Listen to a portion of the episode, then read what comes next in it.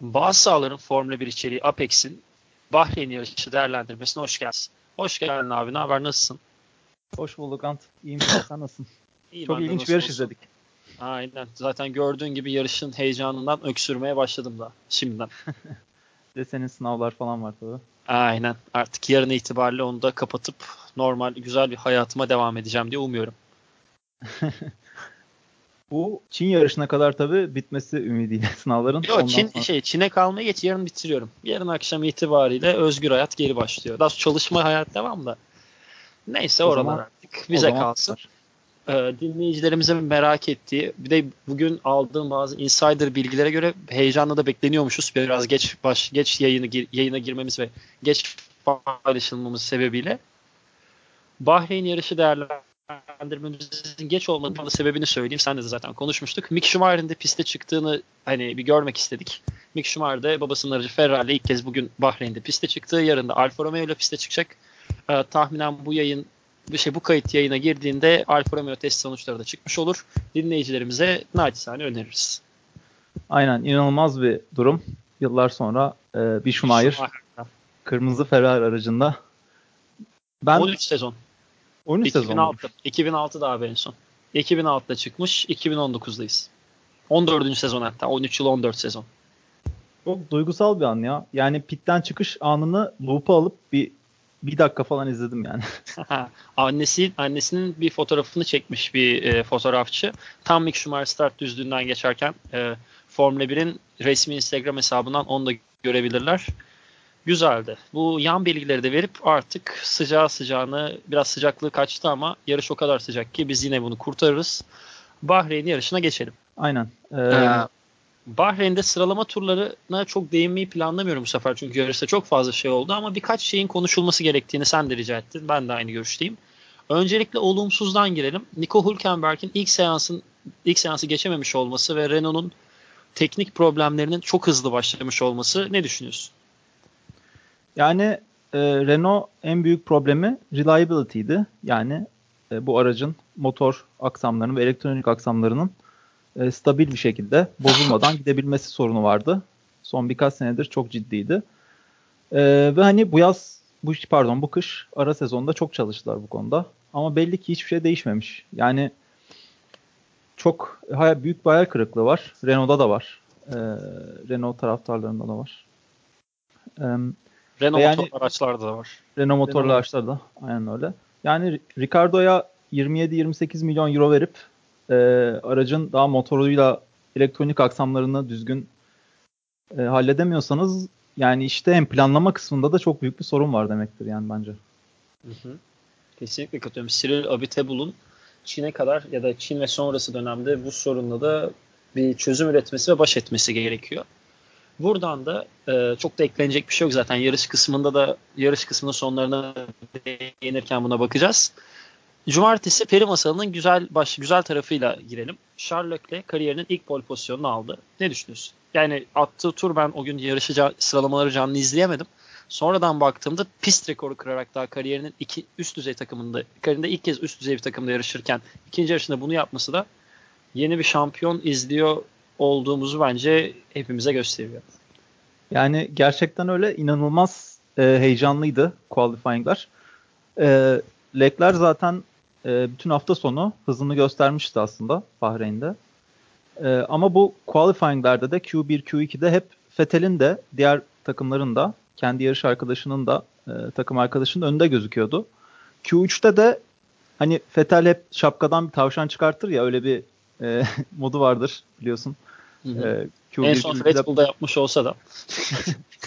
bazen bazen Ferrari'de hani Q3'te bir tavşan çıkartıp birkaç risk alıp e, polo almışlığı e, bayağı var aslında ama bu sefer e, Almanya 2018 hatırlıyorum da onda yarış öyle batırdı ki.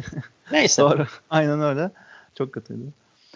E, ama işte bu sefer bir sıkıntı oldu. E, Fettel'in e, lastiklerinde mi sanırım bir sıkıntı oldu? Yani ya da aracı lastiğini aracı... aşındırdı. Lastikte aşınma sorunu var diye biliyorum. Evet araçta bir sıkıntı oldu ve Q3'te sadece tek tur atma şansı oldu Fettel'in. Ee, ve son işte 1-2 dakika kala turunu attı. Ve Leclerc onun da e, bir kaç saniye? 0.2 saniye.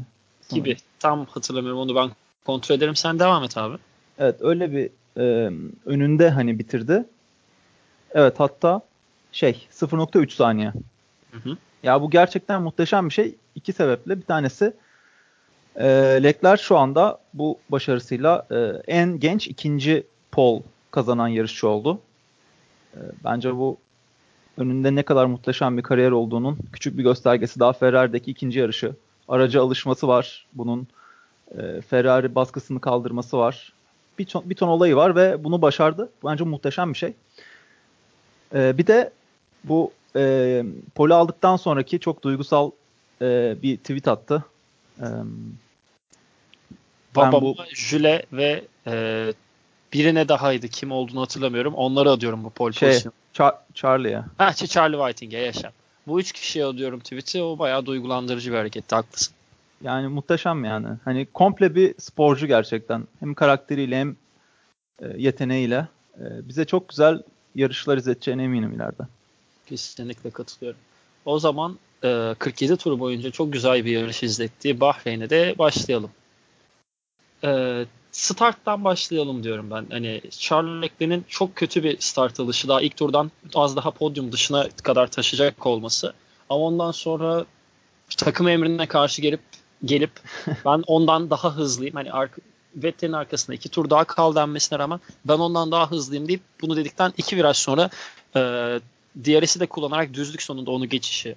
Ondan sonra açtığı fark. Yani senden dinleyelim. Yani ilk yarışın ilk pit stoplara kadarki kısmı sen nasıl an, gördün? Neler anlatmak istersin? Yani Leclerc için ve Ferrari için konuşacaksak gerçekten Vettel zaten son özellikle son 1-2 senede hani öncesinde de belki vardı ama ben benim gözlemlediğim son 1-2 senede çok iyi start alıyor. Ee, ve yine çok iyi start aldı ve Leclerc'in önüne geçti. Ve ilginç bir şekilde ilk birkaç turda Leclerc'in pek bir grip yok gripi yoktu. Yani aracın yer, yere tutunuşu çok e, iyi değildi. Bunun niye olduğunu tam olarak Evet, niye olduğunu tam bilmiyorum. Belki lastikler e, biraz soğuktu. Belki araçta bir problem oldu ama ilk birkaç tur e, Hamilton arkadan çok ciddi baskı yaptı. Yani e, ve ben hani geçilmesi an meselesi diye düşünüyordum ama çok iyi savunma yaptı o birkaç tur. Zaten birkaç tur o savunma yaptıktan sonra gripi geri toparladı ve e, Hamilton'ın hani şey arkasına bile bakmadı yani ondan sonra epey bir süre. Tabii motor arızası olana kadar. E, ve gerçekten de inanılmaz senin dediğin gibi yani e, bu takım emirin dinlememesi e, ben inanamadım yani bunu sonradan öğrendim. E, sonradan duydum yani yarış sırasında bilmiyordum. E, demişler ki işte arkasına yetişmeye başlayınca birkaç tur bekle demişler önce. Hani muhtemelen planları birkaç tur bekletip ondan sonra eğer hala aynı şekilde devam ediyorsa Leclerc'i e, Fethel'e geçmesine izin verme şeklinde olduğunu düşünüyorum ama bir turun bir kısmını atmış ve demiş ki ben ben bunu dinleyemem demiş ve dinlememiş yani inanılmaz bir şey. Daha e, 21 yaşında Ferrari'deki ikinci yarışı kariyerinde toplam 23. yarışı. hani daha 25 yarış görmemiş bir pilot. Ve evet yani ve ben hani bunu daha önce de konuşmuştuk. Podcast'te belki dinleyiciler de hani atacaktır. Ee, bizim çok sevdiğimiz bir şey var yarışçılarda. Hani bu zaten. Hani sen hızlıysan e, sen kazanmak için yarışıyorsun. Overtake için yarışıyorsun sen ve takım emirlerini hani e, göz ardı etmen gerekiyor. Evet. Evet. Nico Rosberg'i mesela ben o yüzden mesela çok seviyorum. Veya Bottas'ı o yüzden geçen seneki Bottas'ı hiç sevmiyorum. Ee, ve bu beni çok mutlu etti. Yani ben gerçekten yerimden sıçradım yani böyle bağırdım falan izlerken evde yani hani geçtiği anda çok çok gaza geldim yani hani e, sen ne düşündün o an yani belki bir devrin başlangıcı gibi bir şeydi bana kalırsa. Ee, yani şimdi şöyle Ferrari gibi e, keskin çizgileri olan bir takımda hani bir numaralı pilot her zaman ona göre plan yapılır denen bir takımda daha ikinci yarışı ne olursa olsun daha çok tecrübesiz Buna rağmen ben hızlıyım ve bu yarış benim. Bu cümle budur. Hani ben ondan daha hızlıyım demenin e, meali bu.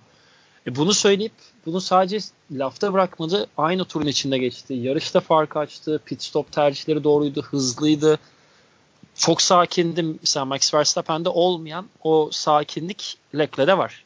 Belki ikisinin kariyerinin ilerleyişinde de bu fark. Onların e, emekliğindeki e, duracakları yeri, yeri belirleyecek. Lakin e, Leclerc'deki sorun şu oldu. Ben yarışı izlerken de şey diyordum. Biraz fazla zorluyor aracı düşüncesi de yaşadım. Hani son 10 turda yaşanan şeyi Leclerc'in zorlamasına söyle e, ithaf bağlamak istemiyorum ama bu kadar rahat ilerlediğim bir yarışta da aracı o kadar zorlamana bence gerek yok. Misal hatırlarsan Avustralya yarışından sonra Bottas için demiştim. Bottas o bir puanı almak için elindeki 25 puandan olabilirdi. Leclerc evet. de belki Bottas kadar o bir puan istiyorum demedi ama o en hızlı turu ve yarışı rahat rahat kazanmak, bir destan yazmak için ekstra zorladı. Bu da aracın zaten Ferrari ne kadar daya, tırnak için dayanıklı olduğunu biliyoruz. Bir yan etki, bir ters etmiş olabilir. Yani ama yarışın başına dönecek olursak da Leclerc yapması gerekenleri yaptı. Hızlıydı. Ben başka bir yere bağlayacağım buradan. Biraz arka tarafa bakalım. Yarışın ilk turları aslında biraz da hareketli geçti. Temaslar, kazalar, patlayan lastikler, kırılan ön kanatlar. Öncelikle Romain Grosjean, Lance Stroll e, temasını onun ardından da bir, bir, e, bir 4 tur sonra yanlış hatırlamıyorsam ya da 5 tur sonra Carlos Sainz ile Max Verstappen arasında olan e, teması ve bu temaslarda a, e, alınan ağır sonuçları. Senden bir dinleyelim. Çünkü buradaki temas alan pilotların ikisi yarışı tamamlayamadı. Bir tanesi de yarışı sondan ikinci tamamladı. Ee, evet yani ilk olan ilk turdaki Stroll e, Grosjean. Grosjean aynen şeyi e, çarpışması. Yani genel olarak e, ben Stroll'u hani biraz haksız buldum ama hani Grosjean biraz e... Grosjean yarış çizgisinde zaten. Grosjean yarış çizgisine giderken Stroll onun çizgisini bozuyor. Evet yani büyük şanssızlık yaşadı Grosjean ki eminim ki artık biraz daha düzgün ve hani yarışı tamamlamaya yönelik e, geçen senelerden sonra bir çaba içinde olduğunu düşünüyorum artık hani bu sene e, yok. Ericsson'da yok hem. e, yani suç atabileceği Ericsson'da yok ve hani ve çok sinirlendi. Hani kokpitte. Ben hani onu gördüm ve yarıştan sonra da çok sinirliydi. Bir sürü demeç vermiş. Geçen senenin aynısı falan gibi.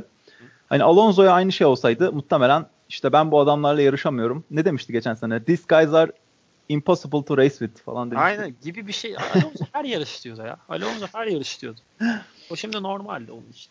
O Amerika GP'de galiba. Sanırım. Yani. O araç içinde demişti ya. Evet. evet. Amerika'da yani... şey demişti. Bu yarışta çok iyiyiz. O kadar yavaşız ki yavaşlığımızın bir sınırı yok. Gibi bir cümlesi vardı Alonso'nun. Olabilir. Yani hani şey muhtemelen çok kötü söylenirdi yani Alonso olsaydı. Yine yani Grosjean biraz metanetini korumuş. Ee, Korumasa ne olacak? Yani şimdi iki yarışta da ne olursa olsun yarış dışı kalmış. Yani birinde pit stop hatası, birinde kazaya kurban. Çok şanssız ya. Çok şanssız, bu sene. Şanssız. Yan, yanlış zamanda yanlış yerlerde. Umarım Çin sonrası o çizgisi de biraz düzelmeye başlar. Çünkü geçen Umarım. sene göre biraz daha aklı başında görünüyor. Evet aynen öyle ama yani bu şanssızlığı devam ederse artık şanssızlık yüzünden kontratını e, kaptıran... Ben bu sene sonunda her halükarda sözleşmesinin biteceğini söylüyorum. Ben 2021 2020 gridinde Grosjean'ın olmamasına bahis yaparım. O kadar net konuşuyorum. Öyle mi? Hiç geçen, sene, geçen sene ama sene sonunda falan hani anlaşmaya yoluna gittiler. Sanırım ama şey demek istiyorsun değil mi? Bir sene daha hani bakalım, görelim. Bu, bu sezon hani... bu sezon da geçen sene gibi berbat başlayıp fena bitirmezse seneye kimse ona kontrat vermez. Kimse Doğru. kontrat vermez. Yani Williams da kontrat alamaz. Latifi falan gelir oraya. O kadar rahat konuşuyor. Bir diğer kaybeden yine ilk yarışın kaybedeni az önce de belirttiğim gibi Carlos Sainz'dı. Max, Max Verstappen'in e, Haş'in sürüş stilinden bu yarışta da o gazabını aldı. O kazayı kurban gitti. Carlos Sainz'ın şanssızlığı biraz ya. Geçen sene Renault'da da benzerlerini yaşadı. Sainz hakkında ne düşünüyorsun? Sen bir McLaren sempatizanısın aynı zamanda. Sempatizandan çok e, fanboy da diyebiliriz. bir sempatizan diyelim de şimdilik. ya e, şimdi yarışta Sainz tamamen işte suçu Verstappen'e attı falan. Ama izleyenler hani fark etmiştir. Biraz bir racing incident aslında. İki yarışçı da özellikle Verstappen hani kaçınan adamlar değiller. İşte hani tamam e, burada çarpışma olmasın önüme geçsin diyecek adamlar değiller. E böyle iki adam olunca da çarpışma kaçınılmaz oluyor. Zaten e, Sainz yarıştan sonra dedi ki hani bunlar racing incidentlar olabilir. Herhangi bir ceza almasını ben de istemezdim zaten ki ceza almadı Verstappen. Hı hı. E, bundan sonra e, Verstappen de dedi ki yani beni görmedi o yan yanaydık. İşte orada olacağımı tahmin edemedi dedi. Yani çok ikisi de iyi karşıladı. Ben bir kavga çıkacak diye düşünüyordum çünkü hani ikisi de Red Bull kökenli İkisi ee, beraber muhtemelen. de yarıştı. Beraber de yarıştılar 2015'te hatırlarsan çok da gergin bir sezondu Toro Rosso'da. Evet Sainz aynen. aynen. Beraberken. Çok gergindi. Ama çok bir gergin çıkmadı. Ee, olan Sainz oldu. Ee, Sainz çok hızlıydı aslında. Ben çok şaşırdım. Ee, Red Bull'u yakaladı. Hatta işte overtake durumuna getirdi yani. Ee, ben böyle bir hız beklemiyordum McLaren'dan. Yani acaba yarışın eğer Sainz yarış dışı kalmasaydı yarışın ilerleyen kısımlarında yani muhtemelen Red Bull'a ben yarışı, yarışı kuramazdı ama. Best of the rest olarak bitirir. Ben Lando Norris'in bitirdiği yerde e, ne derler? Carlos Sainz'ın bitireceğini düşünüyorum. Normal şartlar altında bir Olabilir kaza de. ya da bir problem, motor problemi yaşanması ki McLaren için bu çok rutin bir şey. Haftada bir motor patlatıyorlar. Yani o yüzden yazık Aynen. oldu Carlos Sainz'a. Buradan evet, ama inanılmaz olmayana. İnanılmaz yani. Ben McLaren'ın e, gidişat çok iyi yani. çok mutluyuz fanboylar olarak. Güzel. Buradan o zaman sizin yüzünüzü güldüren pilota geçelim. Benim e, arkadaş ortamlarında söyledim. Sen de konuştuk mu hatırlamıyorum. 2025'e kadar mutlaka şampiyonluk e, göreceğine inandığım Lando Norris. Hakikaten beklentinin çok üstünde bir kariyer başlangıcı. İki, iki e, sıralama turunda da son seansı gördü.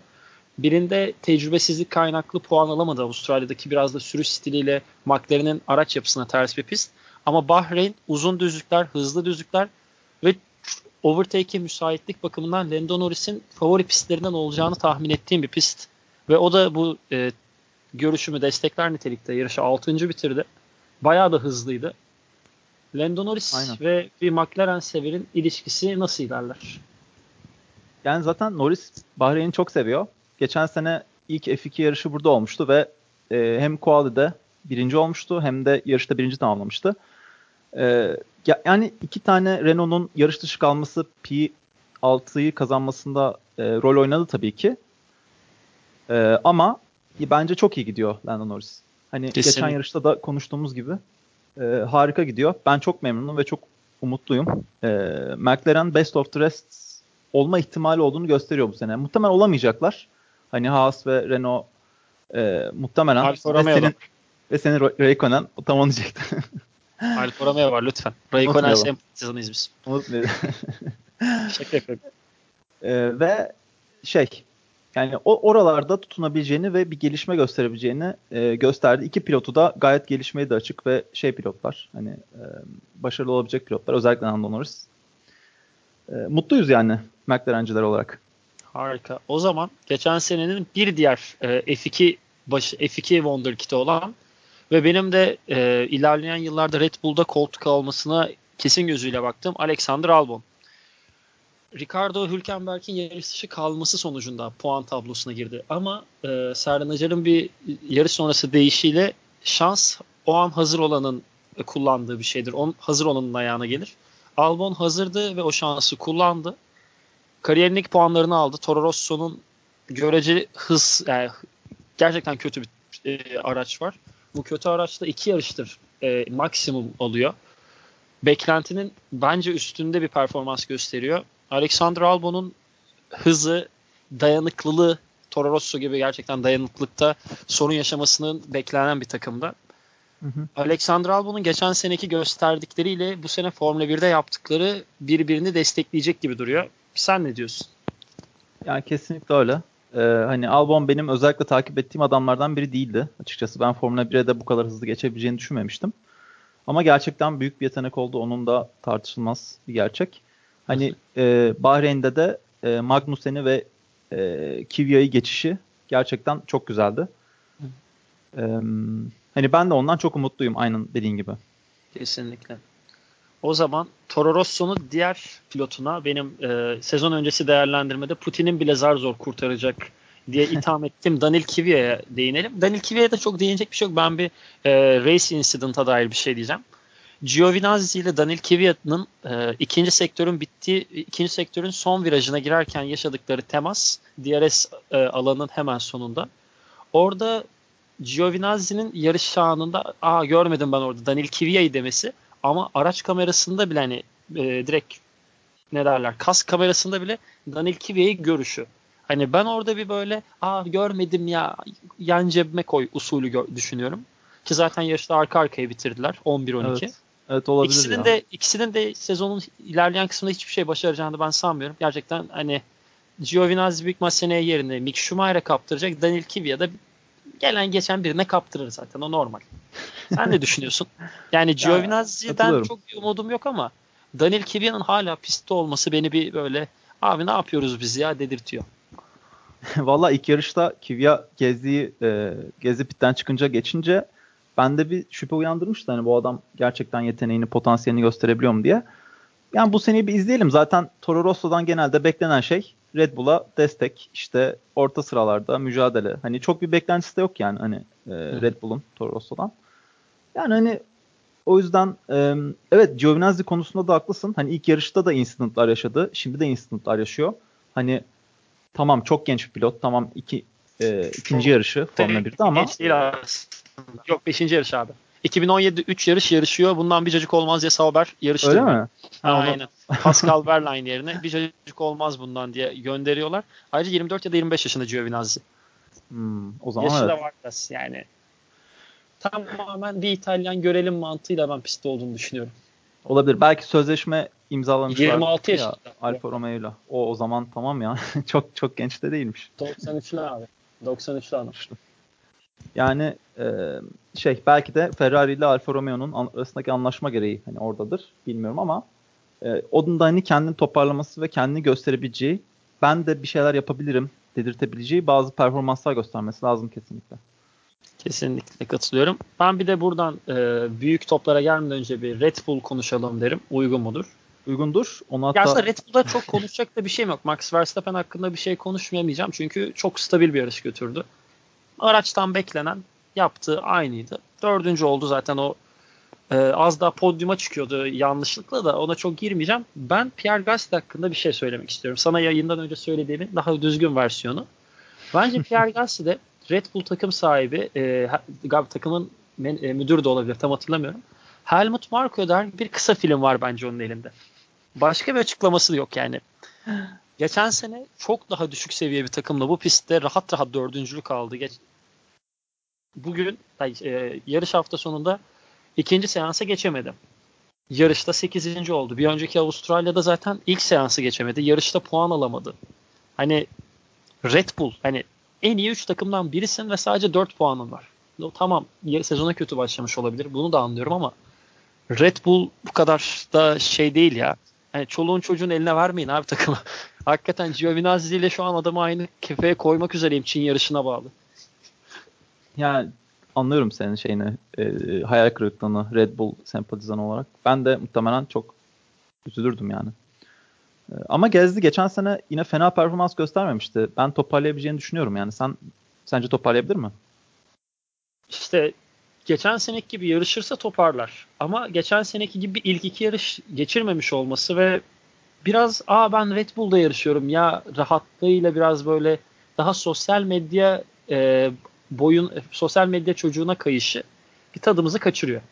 Yani biraz daha farklı biraz daha pist üzerine pistin içinde ne yaptığını düşünen hali olsa Pierre Gasly'de de bir potansiyel var. Ama ben şunu rahatlıkla söyleyebilirim. Macaristan'a kadar podyum yapamazsa önümüzdeki sene veya sonraki sene kontratı çok ciddi riske girer. Macaristan'a kadar podyuma çıkmak zorunda. Kısa vadede de koymuyorum. 12 ya da 13 yarış içinde podyum lazım. Aynen öyle. Yani bir şeyler yapabileceğini göstermesi lazım. Ama Red Bull'dan bahsediyorsak hani Red Bull'un aracına da değinmemiz lazım. Belki Gasly'nin tabii ki bireysel olarak hani yeterli bir performans göstermemesinin yanında aracın da bekledikleri gibi çıkmaması hani da etkilemiş olabilir e, bu performansı. Helmut Marko sezon başında bugüne kadar yaptığımız en pahalı araç, en çok para yatırdığımız araç ve en iyi araç demişti. Tamam. Mercedes'in önündeyiz demişti. Ferrari'nin biraz çok az gerisindeyiz ve Verstappen şampiyonluğa oynayacak demişti. Yani bu kadar iddialı ve net açıklamalar yapmıştı. Ee, ama e, araçta ciddi sorunlar var. Hani dediklerine göre Red Bull ta- e, takım yöneticilerinin sadece belli koşullarda iyi performans verebiliyormuş araç. Hani bu ne demek diye biraz kafa yordum. Hani çok aklıma bir şey gelmedi. Acaba hani sadece belli lastik ısılarında, belli pistlerde, rüzgarın belli miktarda olduğu bir senaryoda mı iyi? Aynen öyle. Aynen öyle. Onu toplamaya çalışıyorlar zaten. O konuda dediğine katılmakla beraber o eklemenin yapılması gerektiğini düşünüyorum. E, Gasly üzerinde benim eleştirilerim biraz daha pilotaj temelli. Şimdi Red Bull tamam yeterli bir araca sahip değil en azından beklenene göre ama hani aynı aracı Verstappen de kullanıyor abi. Adam birinde podyuma çıktı diğerinde dördüncüydü. Az daha podyum yapıyordu. Hani o kadar da kötü değil bu araç. Hani medyada gösterilen biraz Gasly'nin ve takımın bek perfor pilotaj hata temelli eksiklerini kapatma e, sonucunda düşün sonucunda diye düşünüyorum. E, Çin yarışı var. Red Bull'a uygun bir pist. Şimdi Çin'de anlayacağız Hanya'yı Konya'yı biraz.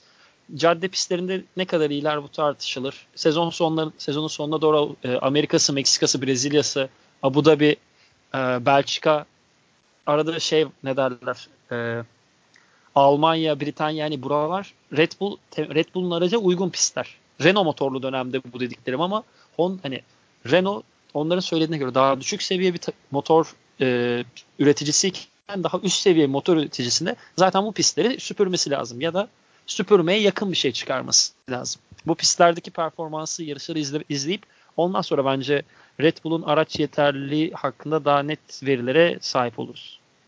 Doğru söylüyorsun. Aynen. Haklısın. Ee, istersen buradan bir Renault'daki pilotların durumuna değinelim. Ee, Aynen. Çünkü, çünkü oradan da zaten yarış ilerleyişine gidelim. Hülkenberg harika bir şey yaptı. Hani P17'den 6.lığa kadar yükseldi. Ee, muhteşem bir şey bu gerçekten.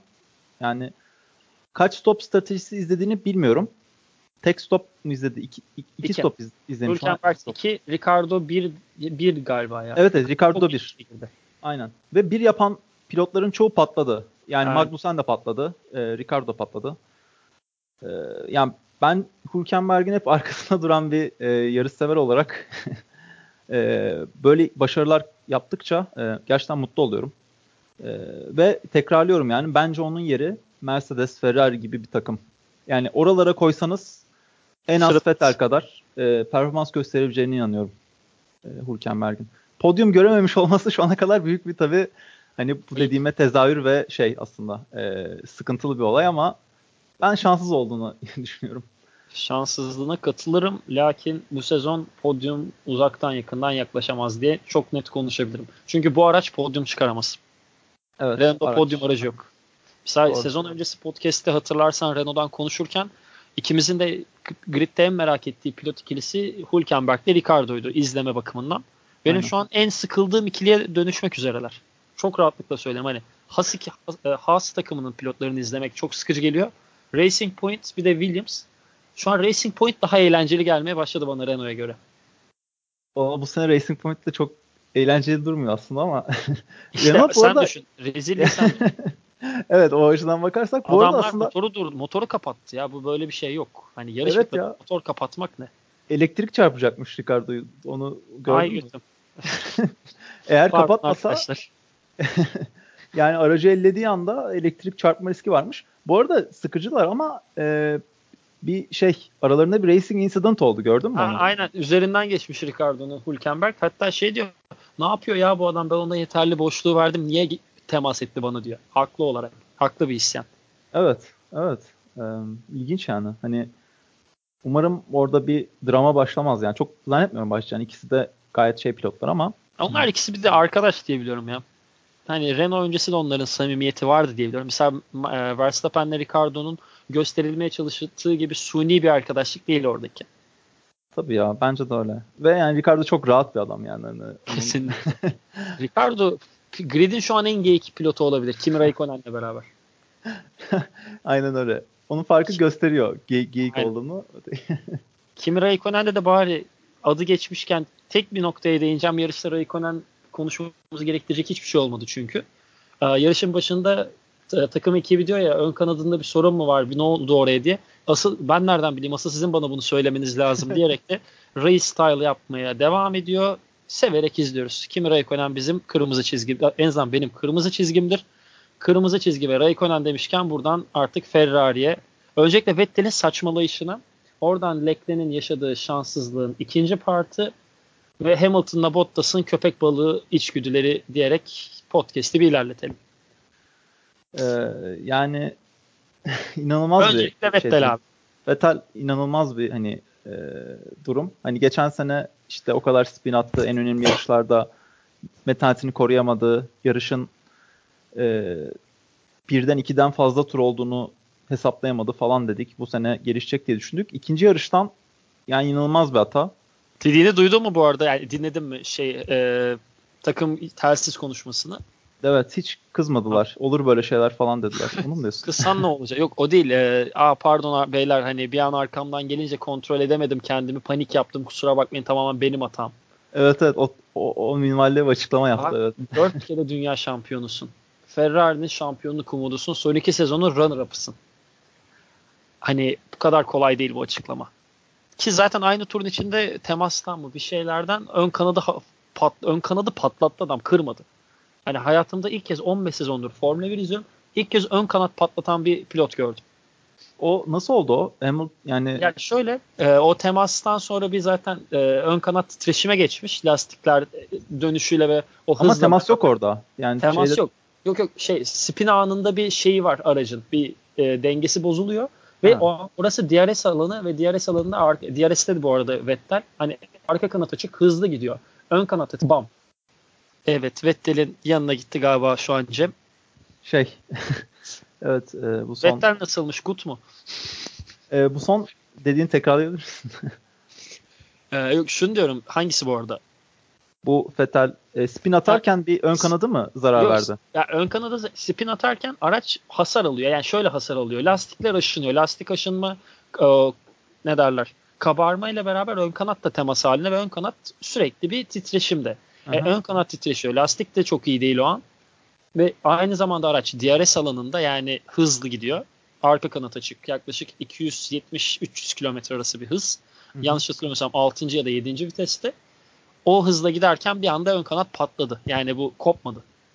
Çünkü evet. pat diye bir ses var. Araç şaha hakikaten şahlanan at ilk evet. kez oldu Sebastian Vettel. bu benzetme çok güzel. Şahlandı bunu, bunu geri ben. Şahlandı geri gitti ama terse şahlandı yani. Gerçekten öyle oldu. Evet, çok yazık oldu. Ama hani tamamen ve Hamilton yarıştan sonra işte böyle günleri olur. Hani her yarışçının e, işte evet. onun çok fazla iyi günü var. E, nadiren de kötü günler olabilir falan. Diye Son iki sezondur var. da gün sayısı biraz arttı ya galiba. Aynen öyle yani. İş oraya yani gidiyor benim yarışçılığım daha iyi olabilir şu son iki sezonda. ya muhtemelen çünkü hani aracın sadece yarı performansında e, her yarışı bitirebilse belki de daha fazla puan alacaktı yani. Hani büyük bir sıkıntı var o, o mental konusunda. Geçen sene e, ona şöyle bir şey dediler Fethel'e. E, işte bir yarış psikoloğu hani böyle bir ihtiyacınız var mı demişlerdi. O da kesinlikle yok demişti. Hani benim öyle bir ihtiyacım yok ve Ferrari'de ihtiyacın olmadığını düşünmüş. Artık bu sene e, o kimse bu durumu düzeltebilecek mental durumunu birinin sormayın getirin. E, bir aynen sormadan bir e, getirmeleri lazım yani. Hani bu şekilde olmaz çünkü. Yani ben çok Kesinlikle. seviyorum Fethel'i. Gerçekten çok seviyorum. Ben çok yetenekli olduğunu düşünüyorum. Ama bu durum e, işler acısı yani. Mental durumu. Kesinlikle. E, buradan istersen diğer yarışın, şanssızlık. Charles Leclerc'e de geçelim. En büyük olayı ve çünkü Mercedesler hakkında hani son turlarda yaptığı killer instinct denen o öldürme içgüdüsü, köpek balığı içgüdüsü diyorum ben ona. Onun dışında Mercedeslerin konuşulacak hiçbir şey yoktu yarışta. Çok stabil bir yarış geçirdiler. Bu kadar duble gibi olmayan bir duble ben Formula 1 izleyiciliği e, kariyerimde tırnak içinde hiç izlemedim. O yüzden ben daha pist içinde güzel şeyler sunan e, geleceğin şampiyonluk adayı. Benim değişimle Alain Prost'tan sonra o topraklardan gelen ye- en büyük yetenek potansiyeli var. Charles Leclerc'in ikinci partiyle devam edelim. Ne oldu ikinci pit stop'tan sonra o araç nasıl zorlandı da yarış bu hale geldi? Şimdi e, yarıştan sonra bilmiyorlardı hani ne olduğunu tam olarak. Biraz incelemişler. Önce bu MGU ünitelerinden birinde bir problem olduğunu düşünmüşlerdi ama aslında bir silindirde silindir bozulmuş bir tanesi. E, dördüncü silindir sanırım. Ve böyle olunca tabii ki aracın e, 120 horsepower e, gücü düşmüş. Bir de ekstradan kötü bir şey daha olmuş. Ee, şimdi o silindir düşünce e, fuel dengesi yani yakıt dengesi de bozulmuş motorun ve daha fazla yakıt tüketmeye başlamış. O yüzden bir de yakıt koruma programını almışlar. E, ve yani bu yüzden çok çok ciddi bir e, motor gücü kaybı oldu Leclerc'in. Hani o çaresizliğini herhalde izleyenler e, de çok İzlerken herkes çok üzülmüştür. etti herkesin ya. Ben kapatmayı düşündüm yani ben dedim. Hatta konuşuyorduk sen de zaten o kapatayım bu yarışı diye düşündüm. Yani izleyesim hiçbir keyfim kalmamıştı. Ee, yani hani sen dayan falan dedin de dedim toparlayayım kendimi. Şey cümlesini duyduğunda ne hissettin çok merak ediyorum. Çünkü ben Ferrari'de Mercedes'e hiç sempati beslemeyen, yani normal bir izleyici olarak kötü hissettim bir normal yarış sever olarak. Charles Leclerc'in yavaşlığıyla alakalı Valtteri Bottas'a şey diyorlar. Aracını zorlama. En kötünün kötüsü ihtimalle zaten yarış bitmeden bir tur kala onu avlayacaksın. Rahat rahat yarışını götür. Bu çok Aynen. şey bir hareket değil mi yani böyle ah bu zaten ben de geç. Tam yumruğu at üzerine üzerine bas geç hareketi. Aynen öyle. Aynen öyle. Bir de tabii e, Leclerc'in oradaki işte ne oluyor, ne bitiyor, ne yapacağız Aynen. falan. Ve buna rağmen o kadar sakin kalması da gerçekten çok şaşırtıcı. Ne olursa olsun 21 yaşında ya bu adam. Ben de yaşıt. Yani öyle düşünüyorum hakikaten. Ve ilk Formula 1 zaferini alacaktı. Alsaydı peki en genç kazan olmuyor değil mi? Yok Verstappen. Olmuyor. Ve, Verstappen, abi Verstappen 18 yaşında aldı ya. Da 17 Doğru. bile olur. 97 Ehli, ehliyeti yoktu galiba değil mi? Vardı vardı vardı. vardı. 97 Eylül doğumlu abi. 2016 Mayıs'ta kazandı. 18,5 yaşında falan. O zaman. Tamam. Vay arkadaş. Biz İnanılmaz. o ara üniversite sınavına hazırlanıyordum ben orada. İzleyememiştim hatta o yarışı. Kötüydü. Neyse. yani e, şey gerçekten çok üzücü ama şeyde çok hoşuma gitti yani hani Hamilton'ın yanına gelip yarıştan sonra işte sen çok ileride çok şey kazanacaksın. Çok iyi bir pilotsun. Ee, olur böyle şeyler. hissediyor olabilirsin ama bunlar çok normal. Gelip geçici şeyler. Önde çok parlak bir kariyer var. Hamilton'dan beklemediğim bir cümleydi misal. Hamilton Aa, tamam olur böyle der geçer diye tahmin ediyordum. Bu kadar üzerine şey yapması. Telsiz konuşmasında e, ona diyorlar çok iyi overtake'ler yaptın. Çok hızlıydın. Düzlükte şöyleydin böyleydin. Takım meni, e, şeyini susturuyor oradaki yarışın mühendisini. Yarış kazanan biri bunu demez. E, Aynen. İşte burada Hamilton'a bir sempatim de o oluşmuyor değil. Ama çok Aynen. kazanıyor yani. Juventus'ta İtalya Ligi, Ligi gibi bir şey. Aynen öyle ama bir de şu da e, şunu da göz ardı etmemek lazım. Hamilton eğer yarış kazanırsa çiçek gibi bir adam oluyor. Herkese evet. gülücükler dağıtan, love conquers everything falan diyen. Güzeldi bu. yani Güzel. muhteşem sportman. Böyle inanılmaz bir adam oluyor. Tam Ama bir beşinci falan olsun. Superstar oluyor ama aynen beşinci olsun. İşte yarışta bir incident yaşasın. Mesela Ferrari'nin işte mesela geçen sene Raikkonen'le yaşadığı incidentta e, ee, Silverstone'da falan. Aynen. Yani tanınmaz bir adam oluyor. Direkt böyle rakibi falan suçluyor işte. Yani o yüzden ben kazandığı için e, çok da garipsemedim. Çok Abi, da garipsemedim. bir adam Hamilton. Gerçekten şey görmek istiyorum. Yani mesela bir yarışta üçüncü olsun, dördüncü olsun ve hakikaten e, çok sportmanca davransın. Yani bunu görmek istiyorum. Yani tabii ki elbette böyle yarışlar vardır ama. Mış gibi yapar da içinden ısırmak istiyordur rakibinin kafasını. O adam öyle. Evet. Yani o da aslında şeyden ileri geliyor. Adam mahvoluyor yani. Mental olarak bitiyor adam kazanamayınca. Evet.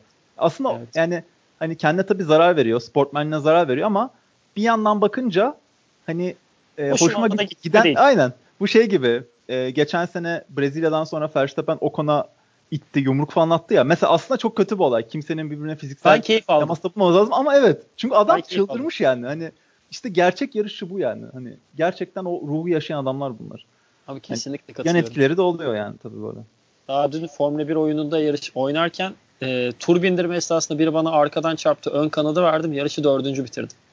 Böyle küfür etmedim hayatımda. yani ben Verstappen'in yerinde olsam aracı üstüne sürerim adamı. Değil yumruk. Hani binerim üstüne sürerim sakin kaldı yine garibim benim.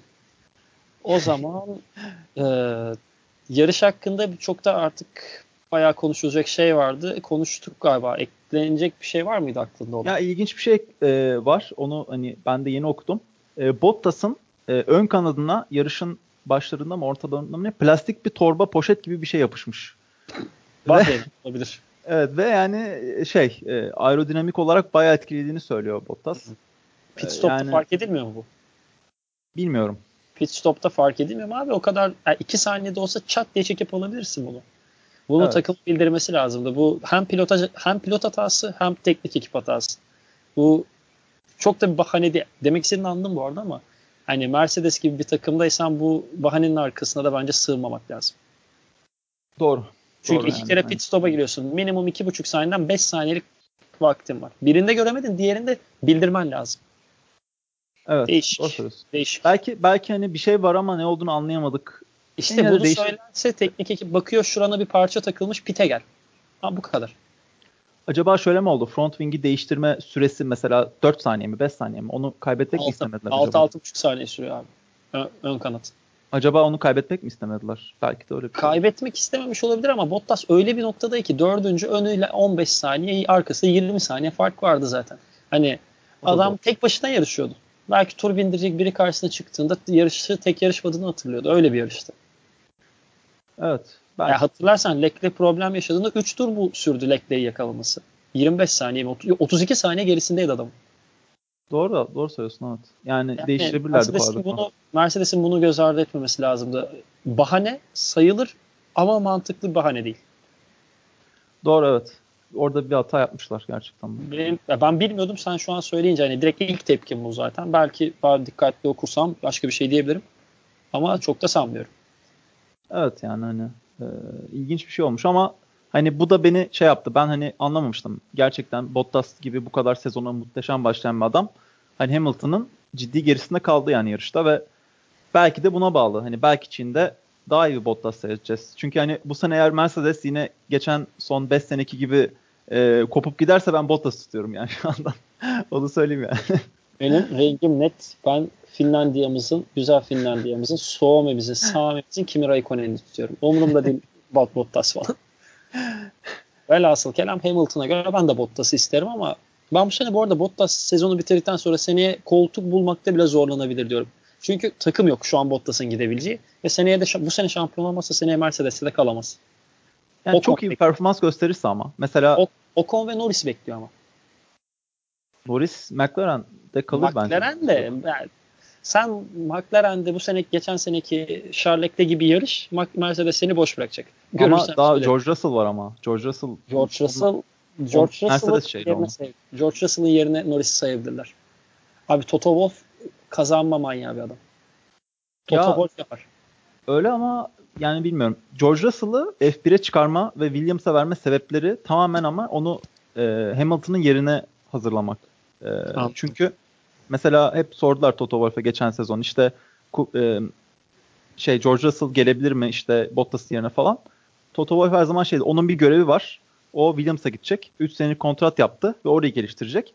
Hani benim mantığımda şöyle bir şey var. Onu e, yarışmayan, iyi olmayan, bir sürü hatası olan bir araçla geliştirecekler. Yani aracı geliştirmeyi öğrenecek orada. Gerçekten hı hı. komple pilot olacak.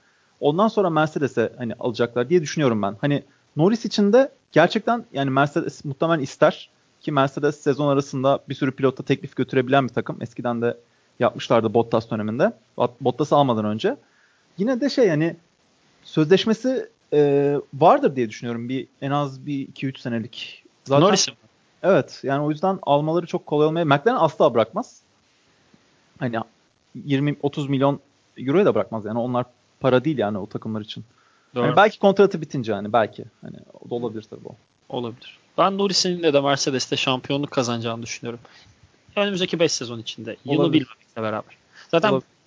bu sezon ve önümüzdeki sezon Hamilton'dan bekliyorum. Kalan yılları Leclerc, Verstappen ile Norris arasında belki Russell ekle onların arasında dönecek. Bir 10 yıllık e, dönem. Muhteşem olacak değil mi? Ben çok keyifli bekliyorum. bekliyorum. Hakikaten bir de araçlar da değişiyor falan. Of. Onu sezonun sonlarına doğru bir kapsamlı bir şey yaparız. 2020 ve 21 kurallarını. Aynen öyle. Muhteşem olacak. Kesinlikle. O zaman yarış kısmını galiba tamamladık. Yarış kısmını tamamladık. Normalde geçen haftaki programda yaptığımız ve ilk programda da söylediğimiz gibi her pistte bir efsane yarış anlatıyorduk. Normalde konumuz hazırdı takibi yarış koşulan yarışmana kadar. Ama öyle bir yarış izledik ki anlatacağımız yarış gerçekten solda sıfır kalıyor. Yine de merak edenler olursa diye 2006 yarışını, 2006 Bahreyn'i öneririz. Kimi Raikkonen'in 22.likten başlayıp podyuma çıkması. E, Schumacher Alonso Raikkonen'in aynı anda podyumda olduğu tarihteki 2-3 yarıştan biri olması. E, onun haricinde Massa'nın kariyerindeki ilk Ferrari yarışı.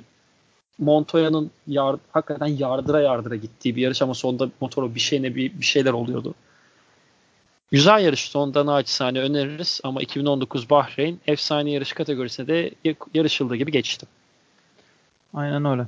Ama bu yarış e, diğer bütün yarışları belki de e, göz önüne geç, ön, aynen önüne geçmiş oldu. Ben çok keyif aldım bu yarışta. Bu arada şöyle de ilginç bir şey var. Kapatmadan önce onu da söyleyeyim. E, şimdi bir yerde okudum bunu. Sonra rakamları tekrar baktım bulamadım. Geçen sene e, bir 30-40 tane overtake olmuş sanırım. DRS ile birlikte toplamda Hı. Bahreyn'de. E, bu sene onun iki katı olmuş overtake. Ve çok ha. mutluydu herkes bu konudan dolayı. Harika bir şey. İzlenirliği artıyor Formula 1'in. Zaten Formula 1 Avustralya ile izlenmiyor. Bahreyn içinde ya da ne bileyim Belçika ile İtalya ile izleniyor. Bunlar izleten. Diğerleri aynen. değil. Spa ile izleniyor. Aynen. Aynen öyle. Yani e, ben çok keyif aldım yarıştan. Özellikle bu midfield, orta alan e, çok yakın birbirine. Herkes gövdeye götürüyor oradan. Bir onu geçiyor. Raikkonen Norris'i geçiyor. Norris Raikkonen'i geçiyor. İşte hani çok çok güzel gerçekten. Bu arada Norris'in gezdiği harika bir geçişi var dıştan. Ee, onu da e, videosunu eğer bulabilirseniz e, dinleyiciler izlemesini öneririm. İlk turlarda olması gerek. Ee, ilk 10 turdaydı. Turu hatırlamıyorum ya, ama ilk 10-12 turda. Hatırlıyor musun overtake'i? Hatırladım hatırladım. Zaten bu arada London Norris bu yarıştaki galiba tüm overtake'lerini dıştan yaptı. Dış Olabilir. tarafı çok iyi kullanan bir pilot. İçeriden girip e, bir sonraki viraja yavaş geçmektense o virajı yavaş alıp sonrakinde hızlanmayı tercih ediyor. Evet. Evet. Çok çok güzeldi gerçekten yani. Ee, umarız e, sezonun geri kalanında bu şekilde güzel overtake'ler izletebilecek bir e, Bir sonraki yarışta da biraz umutluyuz ya. Şangay umutlandıracak bir pist. Aynen Bütün o da çok, çok güzel. Çok güzel. Geçen sene çok güzel yarış olmuştu orada. Hem de Daniel geçen seneki kurallarla. Daniel Ricardo bayağı iyiydi geçen seneki. Böyle inanılmaz ataklar yapmıştı. O Bottas'a yaptı zaten. Aynen o, ya. İnanılmaz. Ben de onu söyleyecektim. Nefis hareketti o. Nefis artık. Adam kapatmaya çalışıyordu. Bir anda inanılmaz ya. Ya o şey ya e, ne derler? Kurşun gibi girdi oraya. Ya parçalayacağım aracı ya da geçeceğim dedi. Geçti. Late breaking'in kralı. Late breaking de az da bu arada bütün lastiği de yakıyordu da işte çok iyi kurtardı orada sıkıntıda yaşamadan. Güzel yarıştı.